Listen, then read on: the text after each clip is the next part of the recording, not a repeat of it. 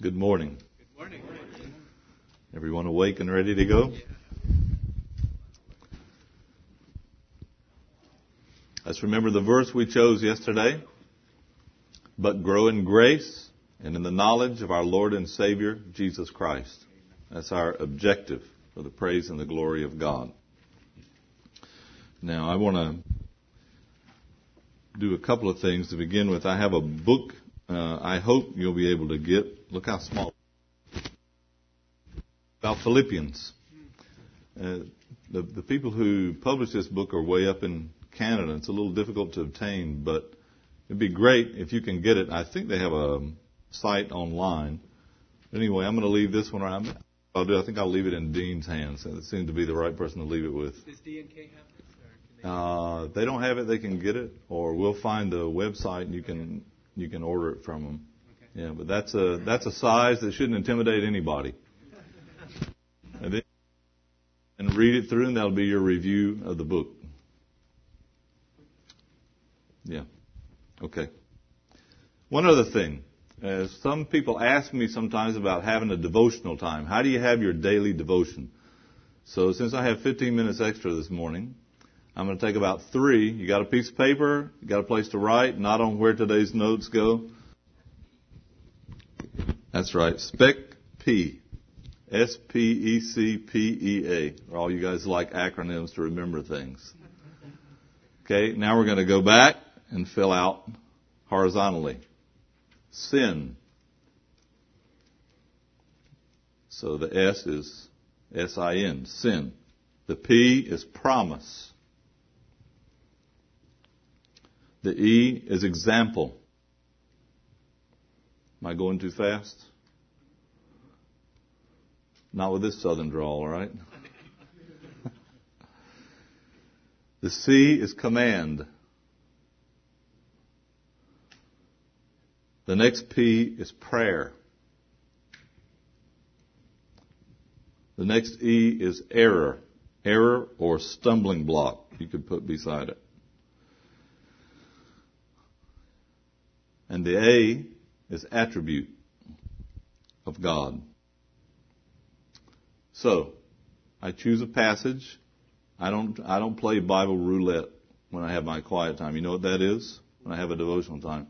Get up in the morning and you say, oh, I don't really know where to read today, so you open your Bible and you go, Bible roulette. You know the story about the man. Yeah, you know the story about the man who did that. I don't do that. I start. I read a book. I read the Psalms. I, I read a book in the New Testament, one of the Gospels, one of the Epistles, some book out of the Old Testament. I start at the beginning of the book and I work my way through it. If the chapters are too long, or if they're very long, I might take half a chapter. If it's just a lot of narrative of a story and not really uh, giving a lot of exhortations or commands or instructions, uh, then I might take a longer passage. But when it's full of things like Philippians, I take a shorter passage. Okay? You have to decide that. And then I read it through and I start asking myself these questions. Is there any sin in this passage mentioned? Is there any sin for me to forsake?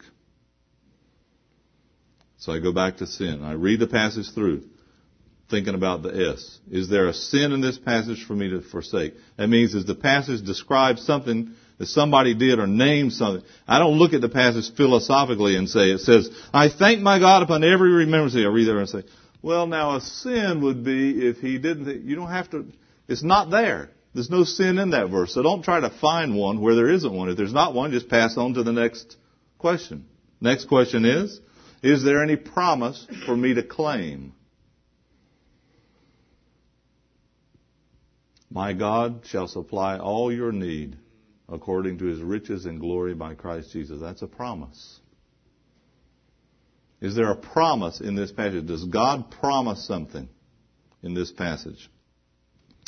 Next question. Is there an example to follow?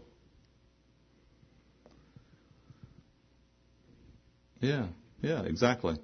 And uh, you have that a lot in, in the Old Testament and, and, in the New Testament too. Stories uh, where they explain in the history of something, something that happened, and as you're reading it through, you say, "Boy, that's a good example." Daniel prayed three times a day to his guys, and there's a good example right there. Okay, so is there an example for me to follow?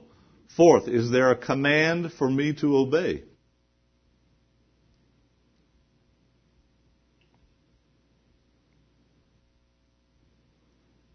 Fifth, is there a prayer for me to echo? I'm not real big on repeating prayers, and I'm I'm death on reciting prayers because we don't recite prayers like the rosary and things like that. We pray. Yes. Yeah. Is there a prayer for me to echo? So I'm reading a prayer.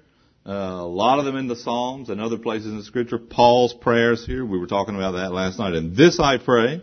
So I read that through and I say, boy, I should pray like that. So then I pray for Brother Ron. I'm not just going to say, Lord bless Brother Ron. I'm not just going to pray, bless the church in San Ramon. I'm going to start praying, Lord, and for the brothers in San Ramon, I pray that your love may abound still more and more in all knowledge and discernment. I'm going to start praying like that. I'm going to echo that prayer. That teaches me how to pray. Okay, so I'm getting something out of it for me. I'm not just reading a passage and uh, running off with nothing in my hands. Prayer to echo. The next E, is there an error or some stumbling block, or you could say a bad example for me to avoid? Anything along those lines. I put error because I'm trying to find a short way to put it, you know. Is there an error for me to avoid? Or a bad example?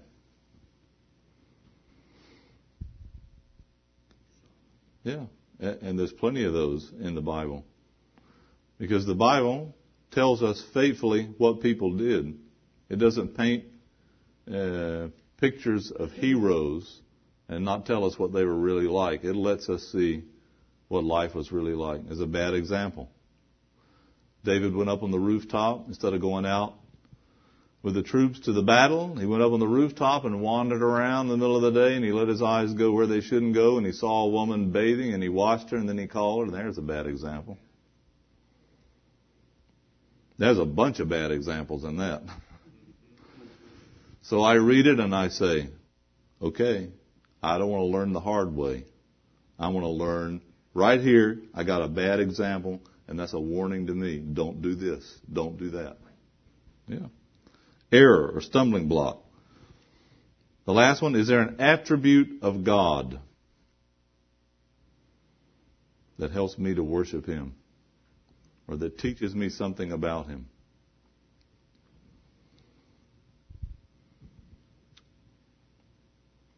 Something that uh, stirs me to worship God or helps me to know Him better. Is there some attribute of God in this passage? Yes, Sam. Yeah. Do you look for all of these in your uh, Yeah. devotional time, or do you Yeah. find one and then choose? Well, I'll tell you what happened. You see, uh, when I started doing this, it was kind of mechanical, you know. But then, as you as I work my way through it, uh, it becomes second nature. I read a passage, and and my mind is looking for those things. First of all, when you start it, I would suggest only take about five or ten verses. Don't take a lot. Okay, and say, okay, read them through, looking for a sin. And then probably as you're reading them through, you, you'll already see something. You say, oh, that's not a sin, but that's a promise. I'll get to that on the next time through. There's not that many verses, so you keep working it through. And it'll be obvious to you right away that some of these things, they're not all in every passage. And if something's not there, don't try to force it. Just say, okay, there's no sin in this passage. I don't have to find one. Just let it go. Go to the next one. Go to the next. Sometimes you might only find one or two in the list in a passage. But that's what God has for you in that passage that day. So you go, you go through that, you come to the end, you say, okay, now I'm going to pick at least one of these and I'm going to write a personal application. S P E C P E A, and you draw a little line at the bottom of your sheet, and under that you put my application. Okay, today, and an application is not uh, good if it's not measurable and obtainable. It has to be that. Uh, an application is not um, it's not really complete if you just say, "Well, I'm going to love my brothers more." That's a good idea, but that's not really a specific, measurable. How can we tell when you did it? How can you tell if you did it, or if, you, if that's just wishful thinking? So you say now, uh, some brother is moving, and I'm going to go over and help him move because I love him, or something. You find something to do to show, to express your love. Or maybe it comes to mind some brother that you kind of avoid and you don't tell him you love him. You say, I'm going to put an end to that right now. You got an application. Something that's tangible. And, and that'll help you to get a lot out of your daily devotional time. You read a passage and you you take time to meditate on it, to think about it, looking at these questions, and you make an application, and then you pray. You thank the Lord for what you saw, what you learned about Him. If you had a promise, you claim it. If you saw an attribute of God, you worship Him for it. Then you're ready to go. Okay, so there's a suggestion. That's that's all it is. You know, there's there's no rule in the Bible about how to have a devotional time. This is something that I found that works and has been a great help to many people. So if it helps you, praise the Lord.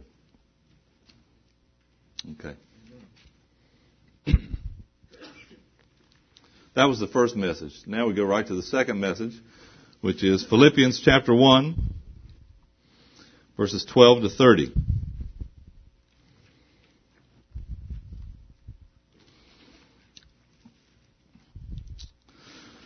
Philippians 1, 12 to 30. But I want you to know, brethren, that the things which happened to me have actually turned out for the furtherance of the gospel, so that it has become evident to the whole palace guard and to all the rest that my chains are in Christ. And most of the brethren in the Lord, having become confident by my chains, are much more bold to speak the word without fear. Some indeed preach Christ even from envy and strife, and some also from goodwill. The former preach Christ from selfish ambition not sincerely, supposing to add affliction to my chains, but the latter out of love, knowing that I am appointed for the defense of the gospel. What then? Only that in every way, whether in pretense or in truth, Christ is preached, and in this I rejoice, yes, and I will rejoice. For I know that this will turn out to my, for my deliverance through your prayer and the supply of the Spirit of Jesus Christ. According to my earnest expectation and hope that in nothing I shall be ashamed, but with all boldness, as always, so now will Christ be magnified in my body, whether by life or by death. For to me to live is Christ, and to die is gain. But if I live on in the flesh, this will mean fruit from my labor, Yet what I shall choose I cannot tell, for I am hard pressed between the two, having a desire to depart and be with Christ, which is far better. Nevertheless, to remain in the flesh is more needful for you. And being confident of this, I know that I shall remain and continue with you all for your progress and joy of faith, that your rejoicing for me may be more abundant in Jesus Christ by my coming to you again. Only let your conduct be worthy of the gospel of Christ, so that whether I come and see you or am absent, I may hear of your affairs, that you stand fast in one spirit with one mind, striving together for the faith of the gospel. Excuse me. And not in any way terrified by your adversaries, which is to them a proof of perdition, but to you of salvation, and that from God for to you it has been granted on behalf of Christ not only to believe in him, but also to suffer for his sake, having the same conflict which you saw in me and now here is in me.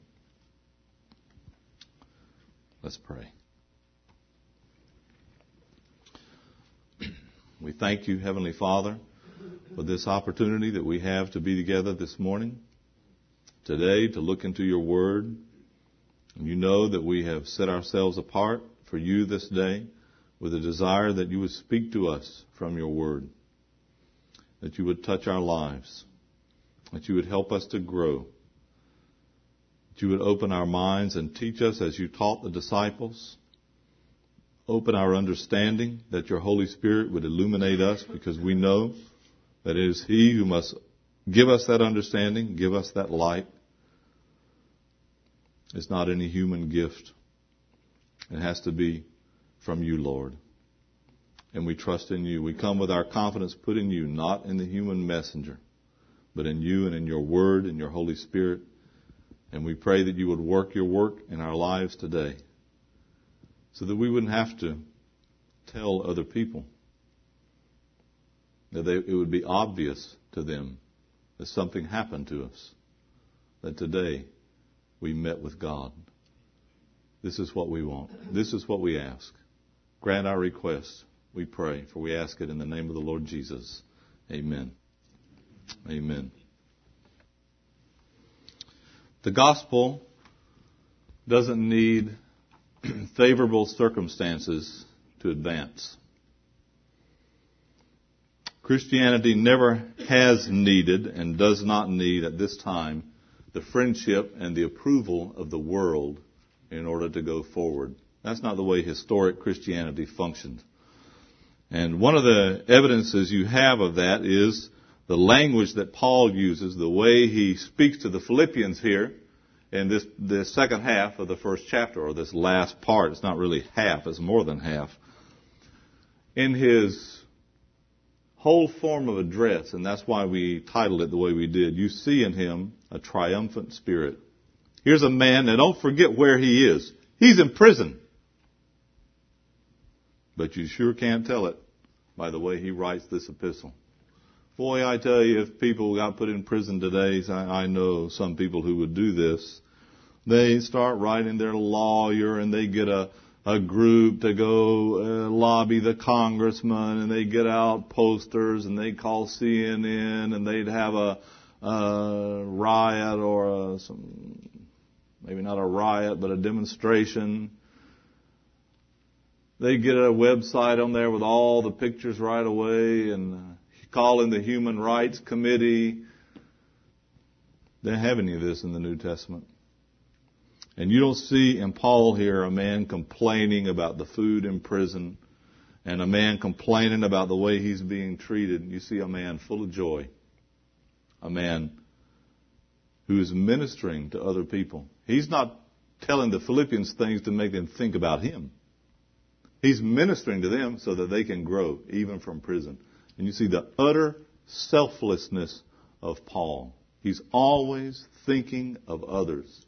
And when we reach that place in our growth and our Christian character where we get outside of the little world of self and we see our other brothers and sisters and we see a world full of people who have spiritual needs, then God delivers us from being self-centered and he turns us into his servants. And this is exactly what you see in the apostle Paul here. He has a triumphant spirit. Now, as we look at this passage, uh, the first part of it here, verses 12 to 18, adversity advances the gospel. Paul feels triumphant even though there's adversity, there's conflict, there's opposition, because he sees the gospel goes forward in those conditions. So they put Paul in prison. What does that mean? Well, if we reduce this passage here to the net uh, message of it, uh, these verses 12 to 18, we boil that down. You say, what is he trying to say here? He's saying, hey, you put me in jail, but you can't put the gospel in jail. So they put me in prison, and what happened? It said the other brethren uh, became bold. They began to preach.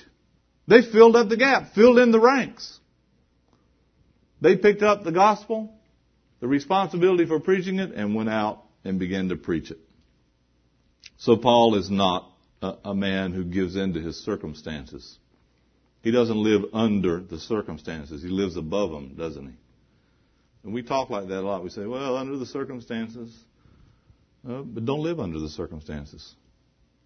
Get on top of them. Don't let your life simply be a series of reactions to circumstances. live above them. And that's exactly what Paul is doing here. He says, I want you to understand, brethren, that the things that have happened to me have fallen out or resulted in the furtherance of the gospel. The gospel has not stopped. Paul is not visiting cities. Paul is not planting any more churches at this point. But the gospel has not stopped moving. The gospel is still going forward. And he said, actually, what they did to us, trying to stop us, they've actually helped it to go forward. When he talks about the things which have happened to me, what is he talking about? We'll go back to everything that's happening from Acts 21 forward. How he was arrested in the temple in Jerusalem and the mob took him. They were beating him and about to tear him limb from limb. And the Roman soldiers came in and they took him And they arrested him, and as they took him away into the castle and up the steps of the castle, what happened there by the temple? He turned around and looked at the crowd in the temple that he was being delivered from, that mob that was about to kill him, and he took a breath of fresh air and he asked if he could preach. He was an open air preacher. He was a compulsive preacher. And he talked the soldiers into letting him stop right there. Look at that. He had the, the steps of the Roman castle, the Roman fort there, for his pulpit. And he had the mob in the temple for his congregation. And he went at it. For the furtherance of the gospel. The Jews made a, certain men among the Jews took an oath, made a vow that they wouldn't eat or drink anything until they killed Paul. Well, you know how they died, don't you?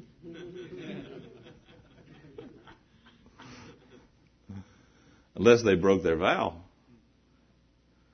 If they kept their vow, they died all shriveled up, hungry and dehydrated. Paul's taken to Caesarea. He spent two years in prison there because he wouldn't pay a bribe to get out. No, he wouldn't pay it, not even considering it a contribution to the the cost of his up, uh, up his uh, what am I trying to say? His uh, keep there, upkeep. Thank you. He wouldn't pay it. Stayed in for two years. And finally, they put him on a boat. He was shipwrecked. A viper bit him as he got onto the island. Uh, the people said he was an, uh, a criminal, a godless man, and that uh, fortune or the gods were punishing him. He escaped the shipwreck alive, and now the viper bit him. He was doomed to die. And then they changed their minds, didn't they? Yeah, yeah. Then they said he was a god. So you just don't listen to what people say because what people say is like the wind. First it blows this way, and then it blows that way. So you got to be guided by something else. See. All these things that happened to him. And now he's in prison in Rome. This is at the end of that long journey. And he's waiting for his trial, where he is going to defend what he's been doing, preaching the gospel. He's waiting for that. He says, the things which have happened to me. And people heard the story about all the things that happened to Paul, and you say, boy, he's really in a tough spot. He said, no, no, no, no, don't feel sorry for me. The gospel's going forward. The gospel's going forward, brothers. That's the idea here. Pray. Learn to pray this way. Pray that whatever happens to you in life, God will help you to recover within the hour. In Philippi, he was beaten by the mob and thrown into prison. By midnight, he's praying and singing hymns. He's in prison here in Rome and he's writing letters and encouraging the Christians, and the gospel is going forward. Don't let yourself become uh, submerged and lost and defeated under a pile of circumstances. Get yourself into a cycle of depression and discouragement and everything's against me and nothing works out and anger gets in there too. Whatever happens to me, help me, Lord, to recover within the hour. If it takes you an hour and a half or two sometimes, we'll understand because it takes the rest of us that too sometimes. But you see what I'm saying is, don't succumb and don't surrender to your circumstances. God is in control. And Paul knew that. So he believes that there's progress in the midst of adversity and that they didn't need the approval of, of, the government of society of that day in order for the gospel to go forward. He says in verse 13, it has become evident what has become evident? That, that his chains are in Christ. He said everybody knows it. All the palace guard, the praetorium, which is either the palace itself or that group, uh, 10,000 hand-picked men that guarded the palace there in Rome. Everybody knew. Anybody who was anywhere around Paul knew why he was there. Why is this one in chains? This is a murderer. Why is this one in chains? Uh, whatever it was. He led a rebellion against the Roman governor in a certain province. Why is this one in chains? Why is this one in chains? For preaching Christ. My chains are in Christ. And everybody knew that This was no ordinary prisoner. Everybody in Rome knew because Paul refused to be quiet. Now, some people, you know, this happened to them, they go into a depression and they never say anything again. They just sit there with their head down. You know, and some people today, there are churches around today that say if you trust God and if you have faith, nothing bad will ever happen to you. You'll never get sick and you'll have all the money you all need and some of them think you'll have all the money you want. That's a lot of money. And your circumstances will never be contrary. You'll just go through life from triumph to triumph. See? And they say this is a lack of faith. But it's not. God is in control. He is in control. He says to all the palace guard and to all the rest is evident. Everyone who had any contact with Paul knew why he was there.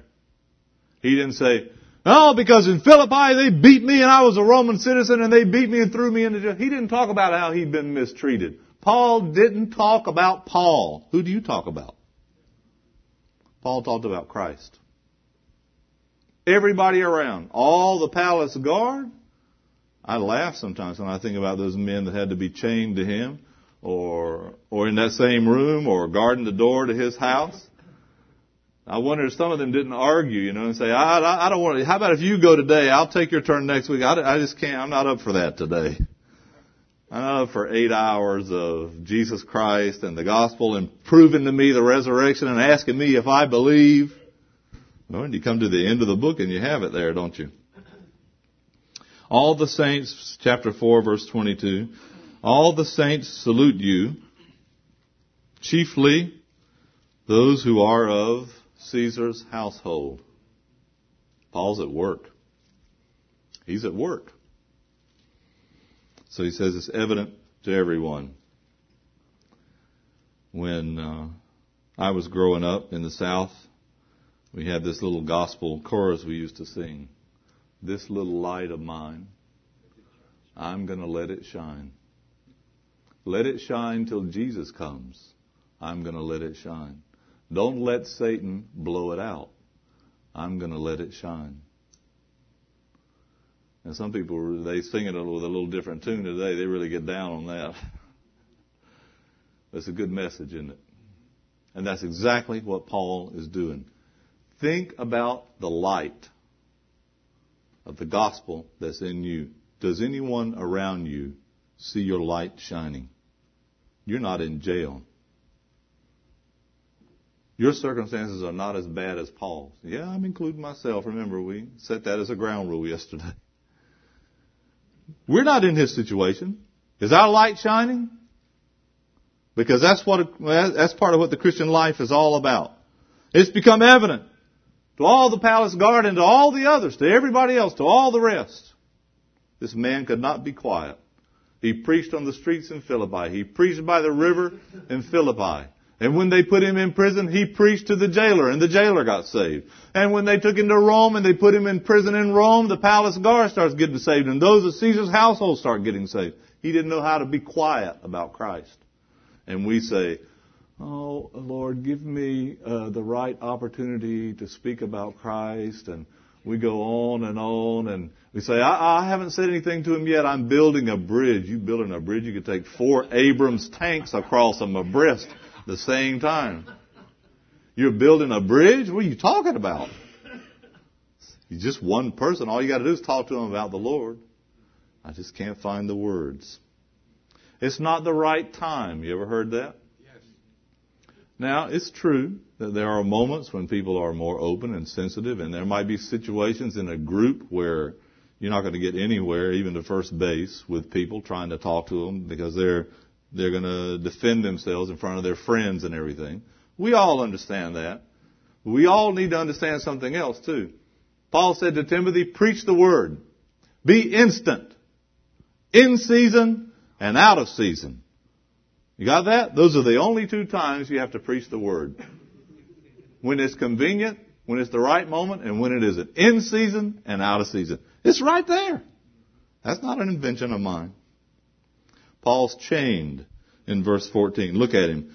Many of the brethren waxing confident or growing confident or taking courage by my bonds or my chains are much more bold to speak the word without fear. Many of the brethren, or most of the brethren, this is the positive effect it's having. Progress in adversity. And Paul is triumphant about it. They got me in jail, he says, but look at my replacements. They're preaching the gospel. They filled in the gaps. They came off the bench and got into the game. Yes. You know, that's the way most sports are anyway. 22,000 people who need exercise, watching 10 people out on the court who need rest. You know? That's the way it is. So, the Lord says, get off the bench Yes. and get active. You know? We talked about that yesterday. There's no spiritual gift of being a spectator. God has something for everyone in the body, everyone in the local church to do, to encourage and help in the life of that local church. He has something for everyone. So they got going. And here the case is, he's not thinking uh, just about himself in that small context of Rome. He's thinking about brothers in other places who are preaching the gospel. I can't go preach the gospel now in Macedonia, for example. He said, but the news is getting to me that there's other people who are preaching. They're preaching. They're, they're not afraid. Trouble is, there were two kinds of preaching, verses 15 to 17. Some preach Christ of envy and strife, and some also of goodwill. So you have wrong motives and right motives. Now, they're not preaching false doctrine. Well, there are plenty of people also who preach things that are wrong out of envy and strife, and full of self-importance and boasting, and for and uh, greedy to have gain, to make money. One preacher said, and I'm not going to say from where. He said some people uh, lead the sheep and some people feed the sheep, and now I'm going to shear the sheep. He said that. And they tell people that it rains gold in their congregation, but it only rains gold in the preacher's pockets.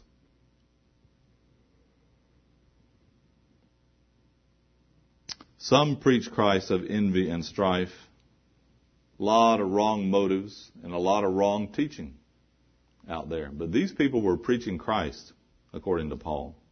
What they were saying about Jesus Christ was true. They were apparently preaching the gospel but their motives were wrong. It wasn't the message that was wrong, it was the motive. And sometimes you can do the right thing for the wrong reason. hmm And that's what was happening. He says in verse 16, the one preached Christ, some preach Christ of contention, not sincerely, supposing to add affliction to my bonds, affliction to my chains. This is the, the lowest motivation of all. This is a motivation of the hireling who ignobly promotes his own interests, his own selfish interests for personal gain and to afflict others. He's not preaching Christ because he loves Christ. He's in competition. Uh-huh. Paul's in prison. And that's because he didn't have enough faith or whatever. They said, we don't know what they said. You know, he's being punished. And I'm the replacement. And don't pay any attention to him. We don't know what they said.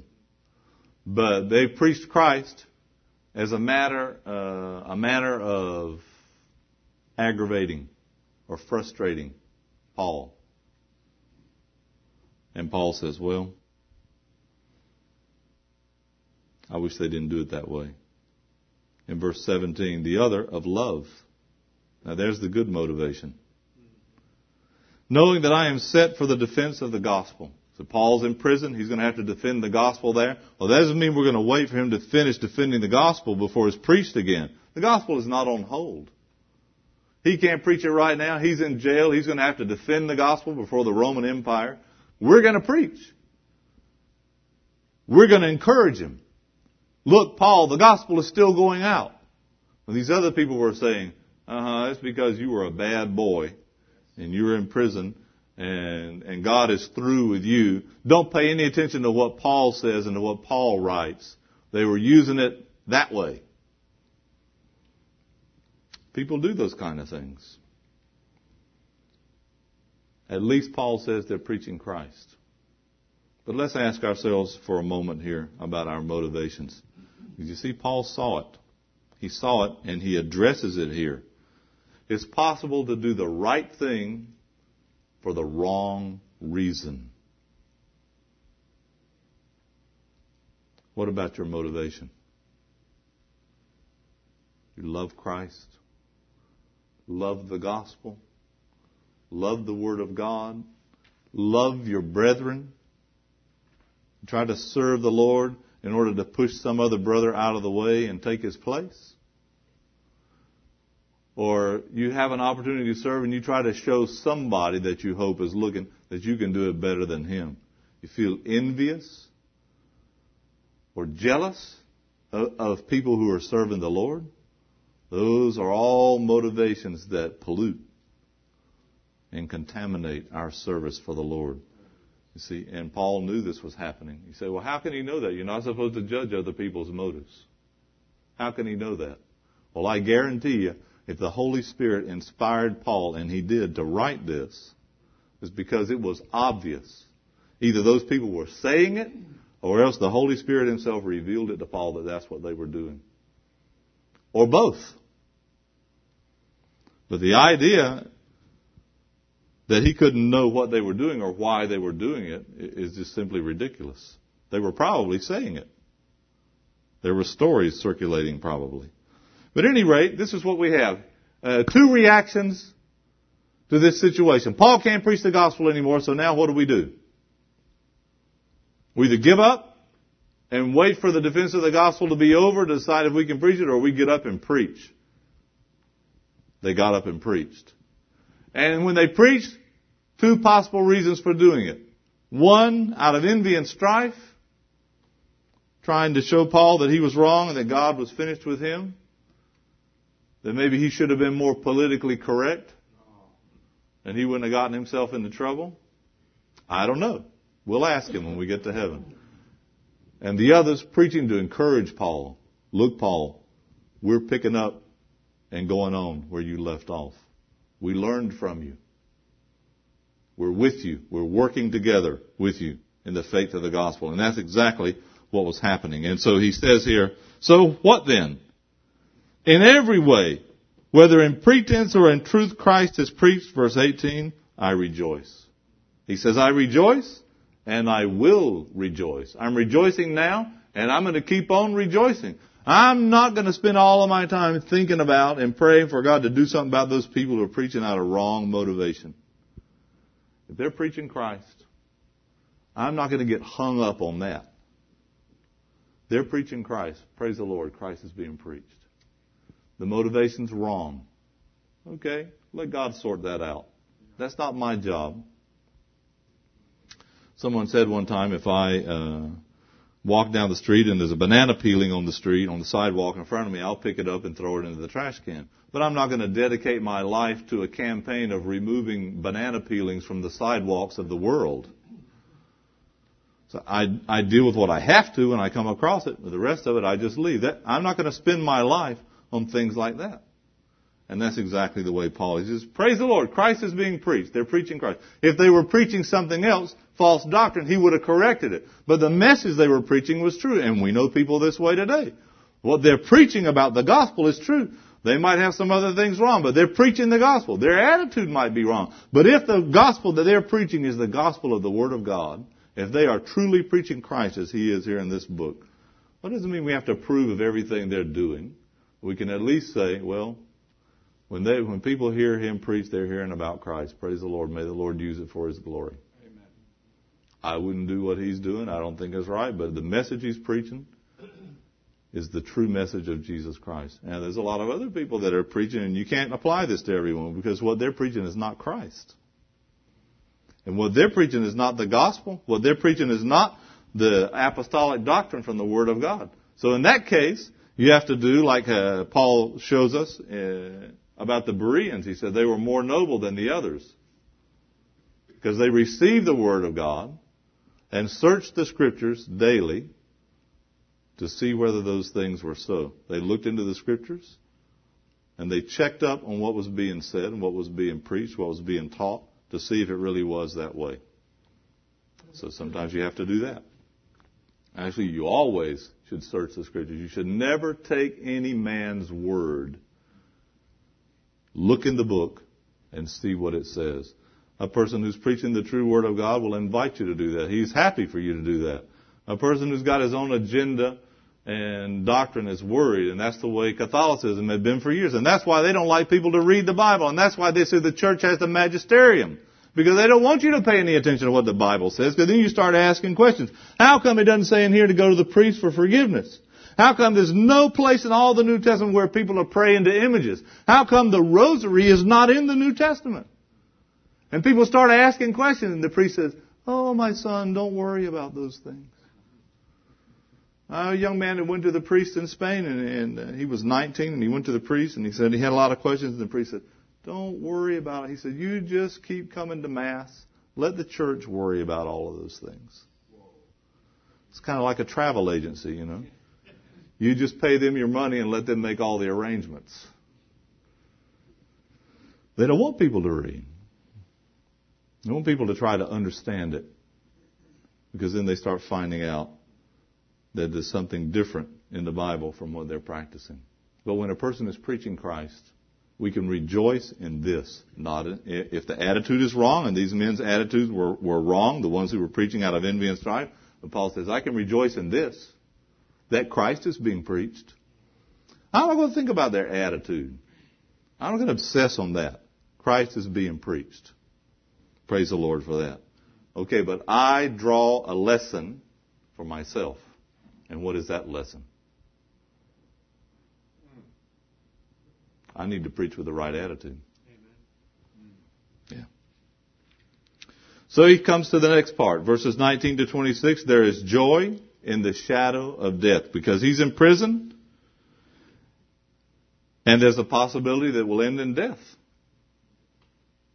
He says, I know this shall turn to my salvation through your prayer and the supply of the Spirit of Jesus Christ according to my earnest expectation and my hope that in nothing I shall be ashamed, but that with all boldness, as always, so now Christ shall be magnified in my body, whether by life or by death. For to me to live is Christ and to die is gain. If I have to die, I'm ready, he said. But he believed that he was going to be delivered. He says in verse 19, I know that this shall turn to my salvation. He's not talking about forgiveness from sin, that kind of salvation. He's talking about being uh, saved or rescued delivered from that situation that he is in, in prison. How is he going to be delivered from prison? He says, through your prayer. Paul knew how important the prayers of a local congregation of believers were. And he counted on the prayers of the Philippians. Through your prayer.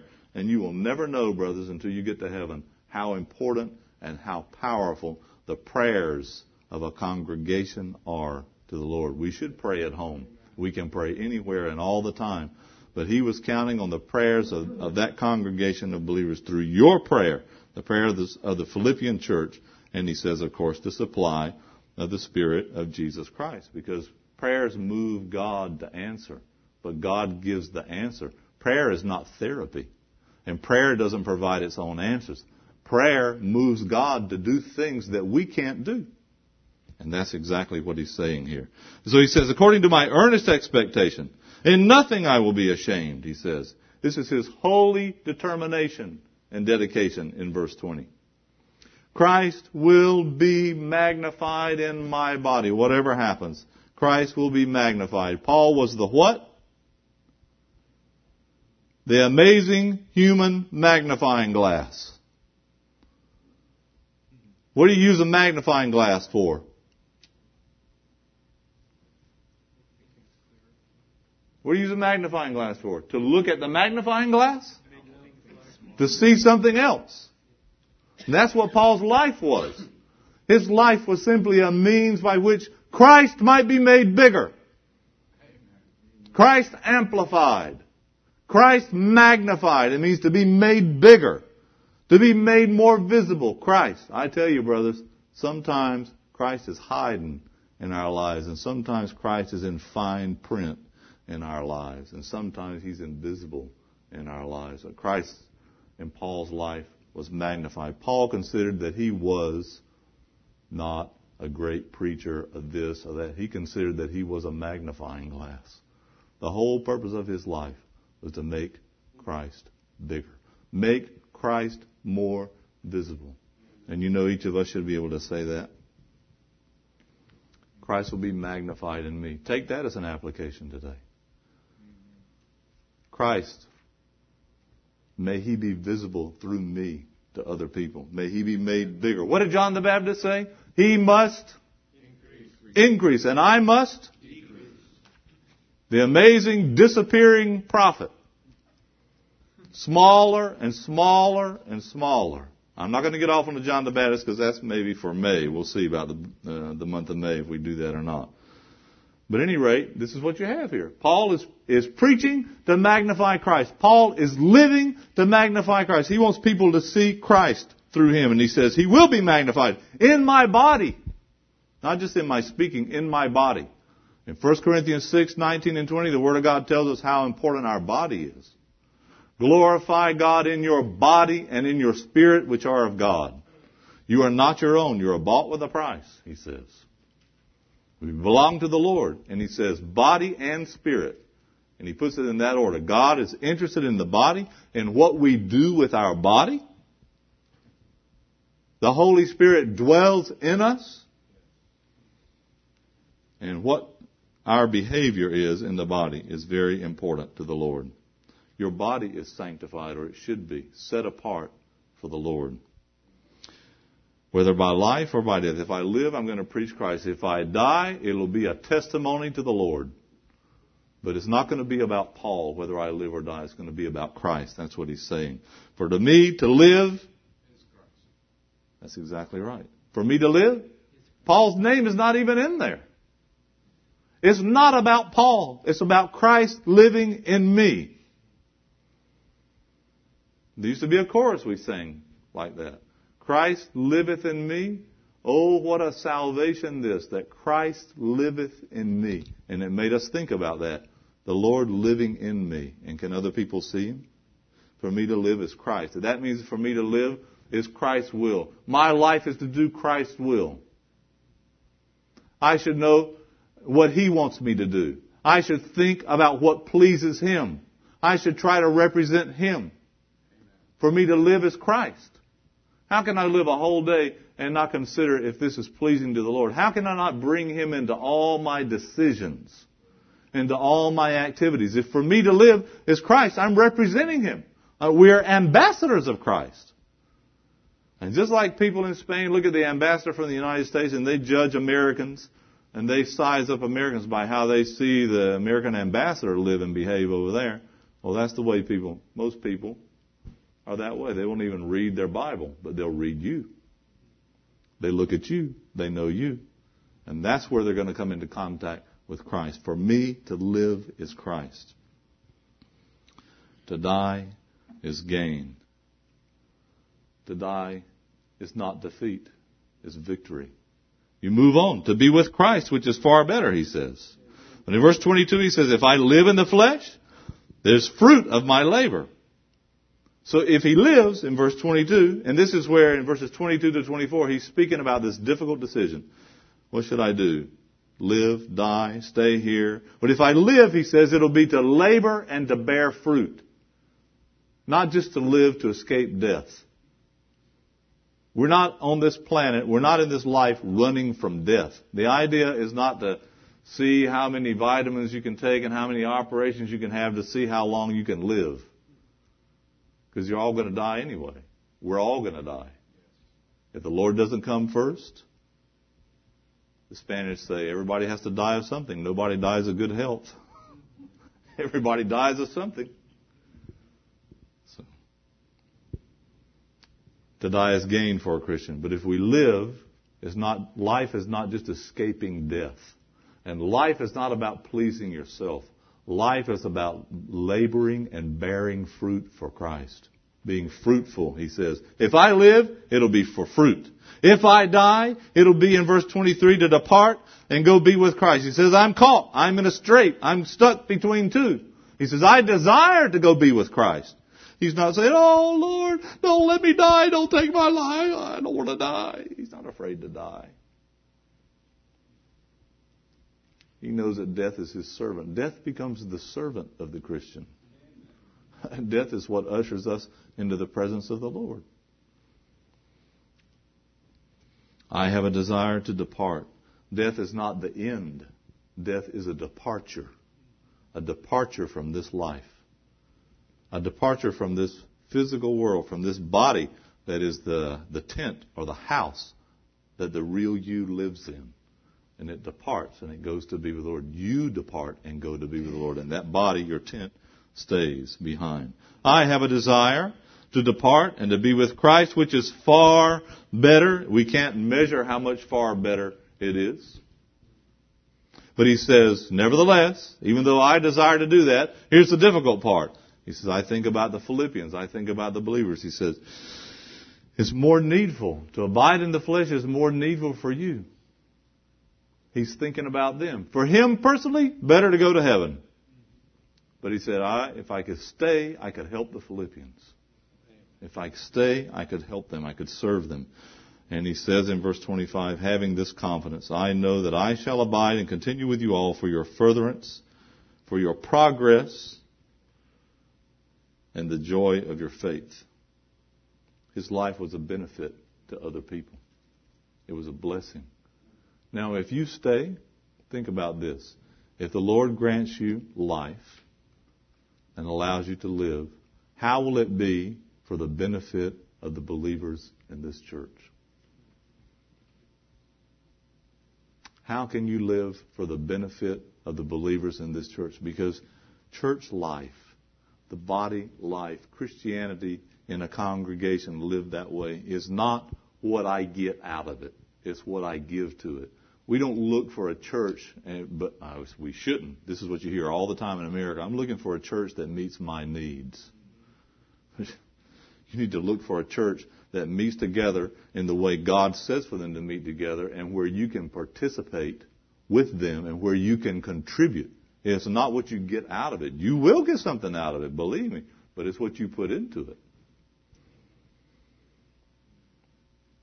And Paul is ready to serve. He says, I'll stay. I'm confident that I shall abide and continue with you. And it'll be for your progress and the joy of your faith in verse 26.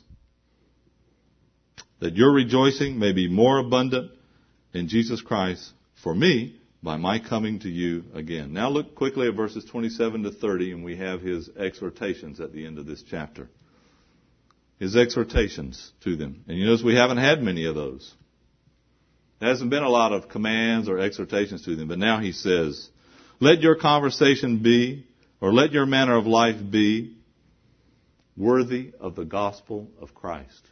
Be careful how you behave. Your conduct.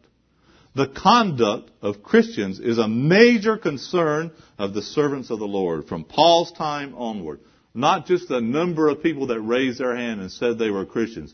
They were not concerned about that. They were concerned about the conduct, the quality of life, and the behavior of the people that said they believed in Christ.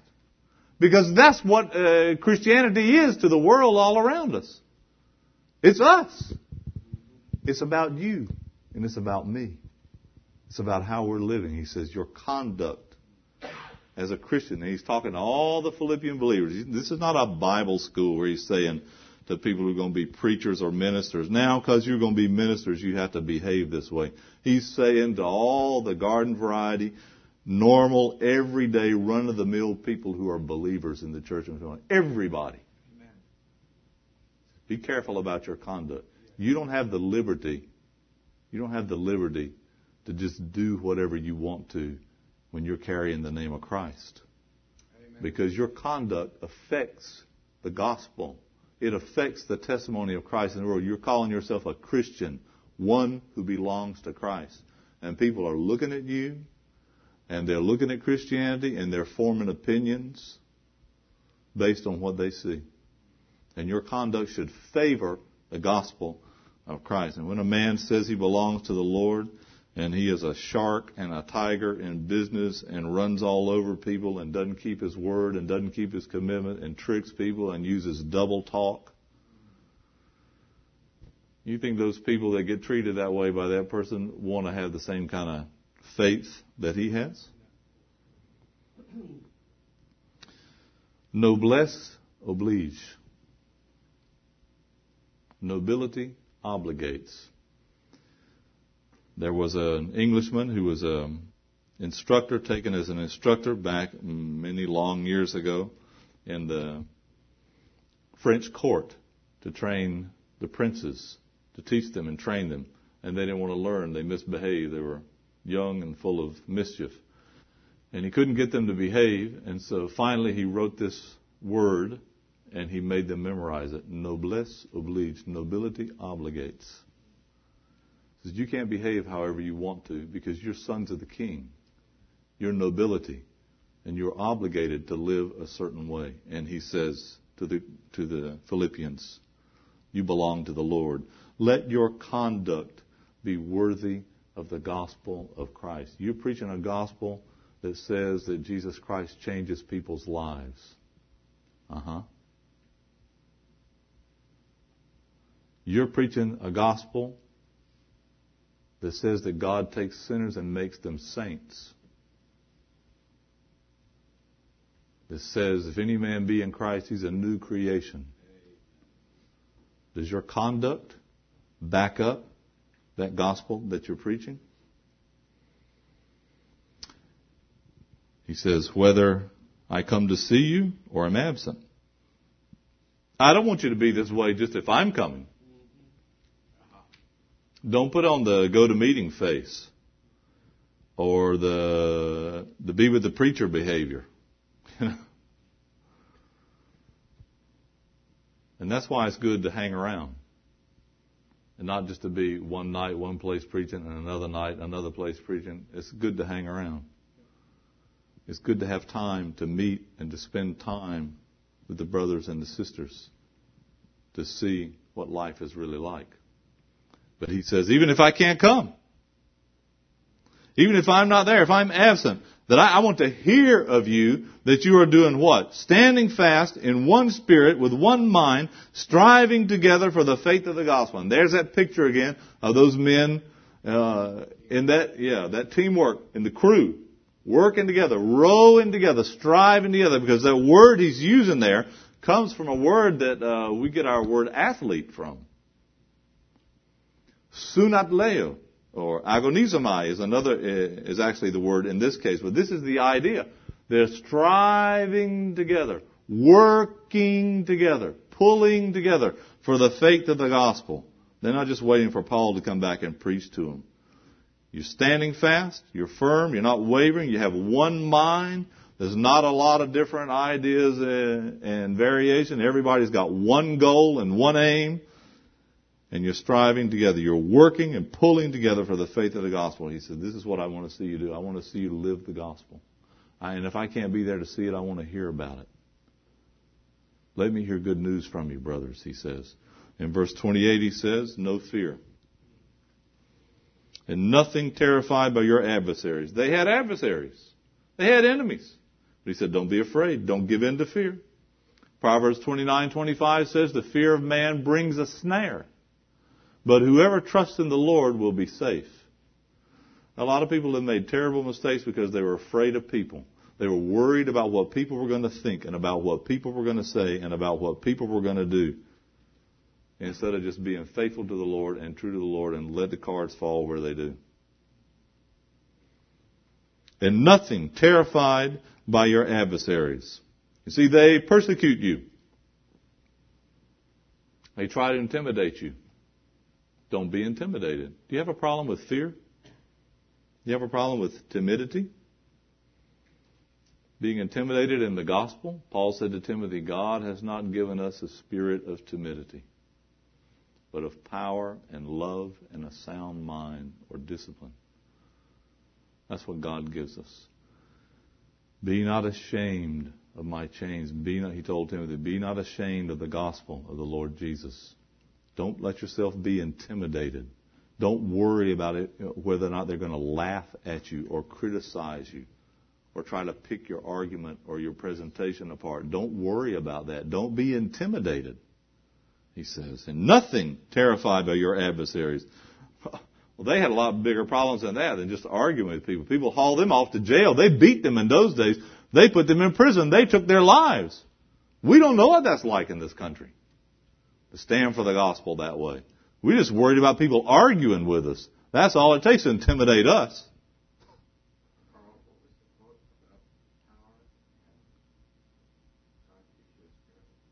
Uh, yes, um, the, God has not given us a spirit of fear, but of power and love and a sound mind.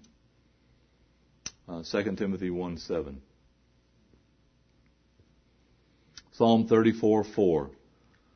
I sought the Lord, and he heard me and delivered me from all my fears.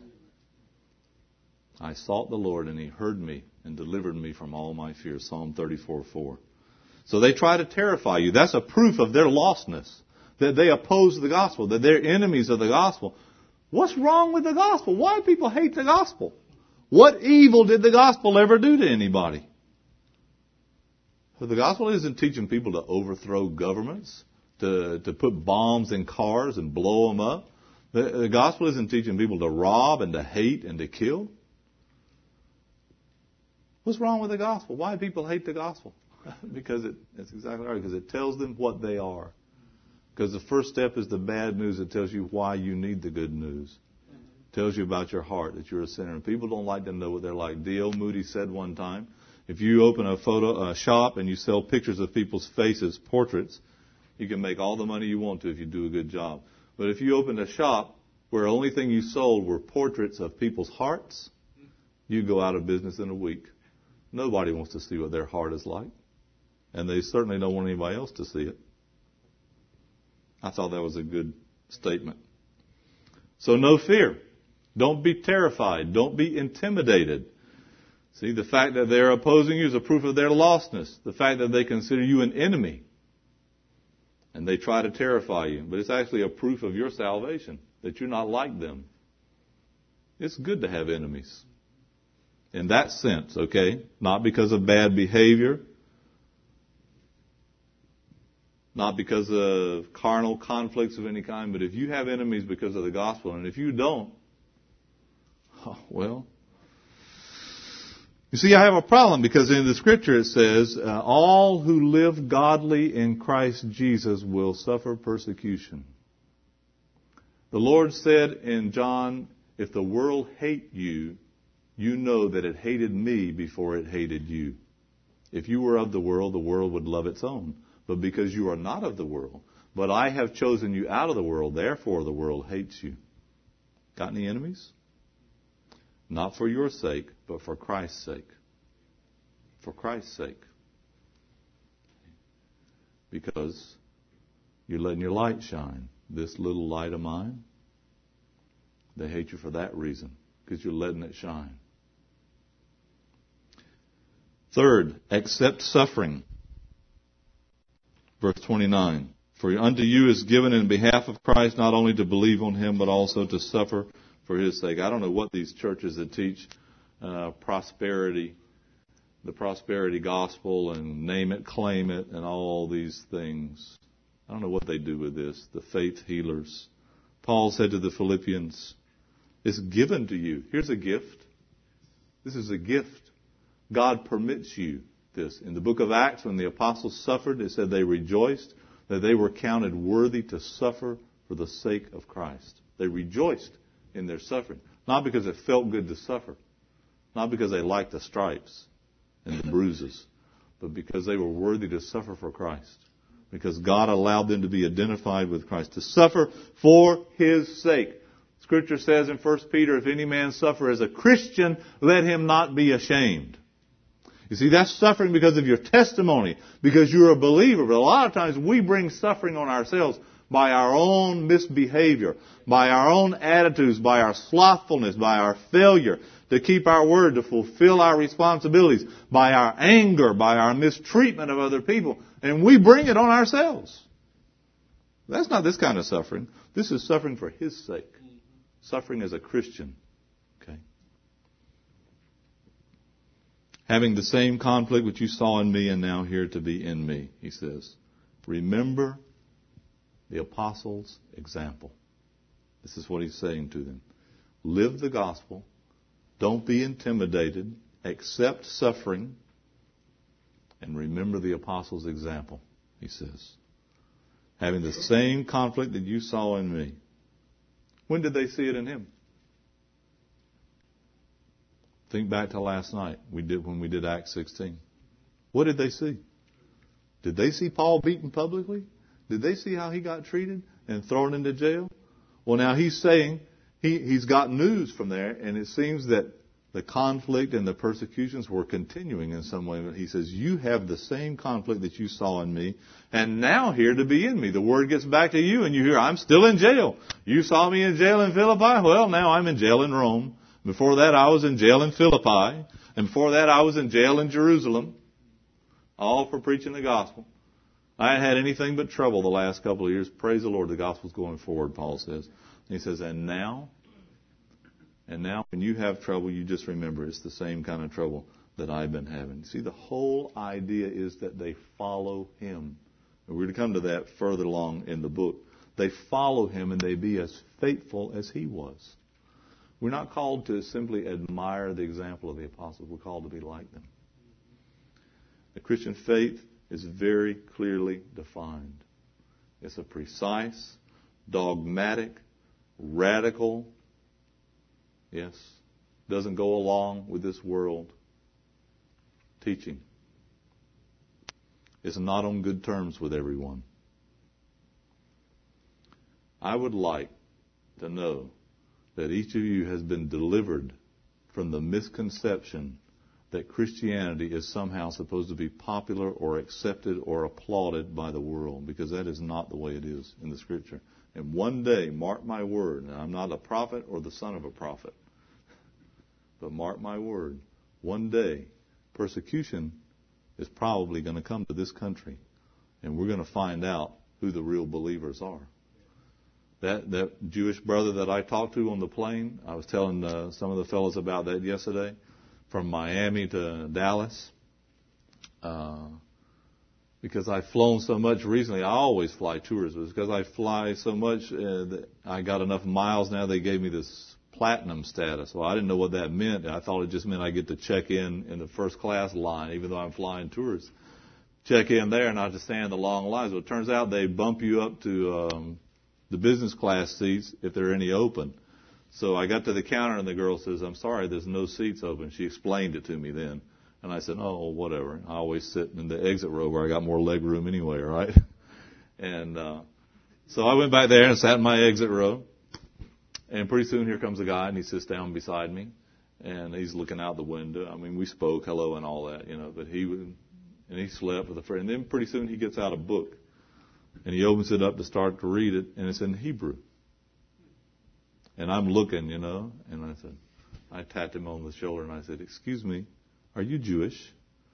And he said, Yes. And I said, Shalom, I'm a friend of Israel. I, we love the people of Israel and we pray for the peace of Jerusalem. And he looked at me and he said, Are you a Christian? and I said, Yes, but in the real sense of the word. And he said, I'm a Messianic Jew. I believe in Jesus as my Messiah. We had the best fellowship. He said he normally gets bumped up to first class or to business class, but that day there were no extra seats, so they sent him back to the back. And we thought, look at that, how the Lord does things. He put us together back there, and we had fellowship all way. He said he came to the States in 97. He was in the Israeli Defense Force and everything. Some of his friends were killed. And he came to the States anyway, down in Redondo Beach. He, somebody challenged him to read the Bible and find out for himself instead of just following tradition. And he did. He started reading and he found the Lord. And he trusted in the Lord as his Messiah, as his Savior. And he said, I worry about America. He said, I haven't been living here all that long. He said, I love this country and I appreciate so many things about our freedoms and about the way the American people have helped Israel and so on. He, he had a lot of, but he said, I worry about professing Christians in this country. He said, I think we need some persecution. He said, I wouldn't be the one to tell the Lord how to do it or when to do it. He said, but I tell you, it's too easy for people to say they're a Christian in this country. It's a word that doesn't have any content anymore. And you think back about the early Christians. They were taught to follow the example and to imitate the apostles, to be like them. They weren't taught that there were uh, the clergy and the laity. See? And over here, the clergy, these men with special gifts and privileges, they're obligated to live a certain way. And over here, we got the common, ignorant people who just go to meetings and listen to the clergy do their thing. That wasn't there. In the New Testament, and you see this as we get further into the book, the apostles constantly called upon all believers to imitate Christ and to imitate the example of the apostles in as far as they imitated Christ. Be ye followers of me, even as I am of Christ, Paul said to the Corinthians.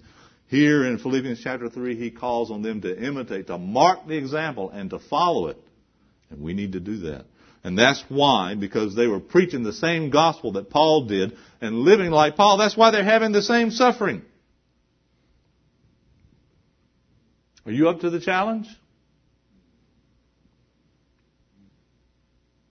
Live the faith of the gospel. Let your light shine. Be bold to speak to others about Christ. Don't think it's someone else's job. Take courage. Take encouragement. Take boldness and speak for the Lord work together for the faith of the gospel.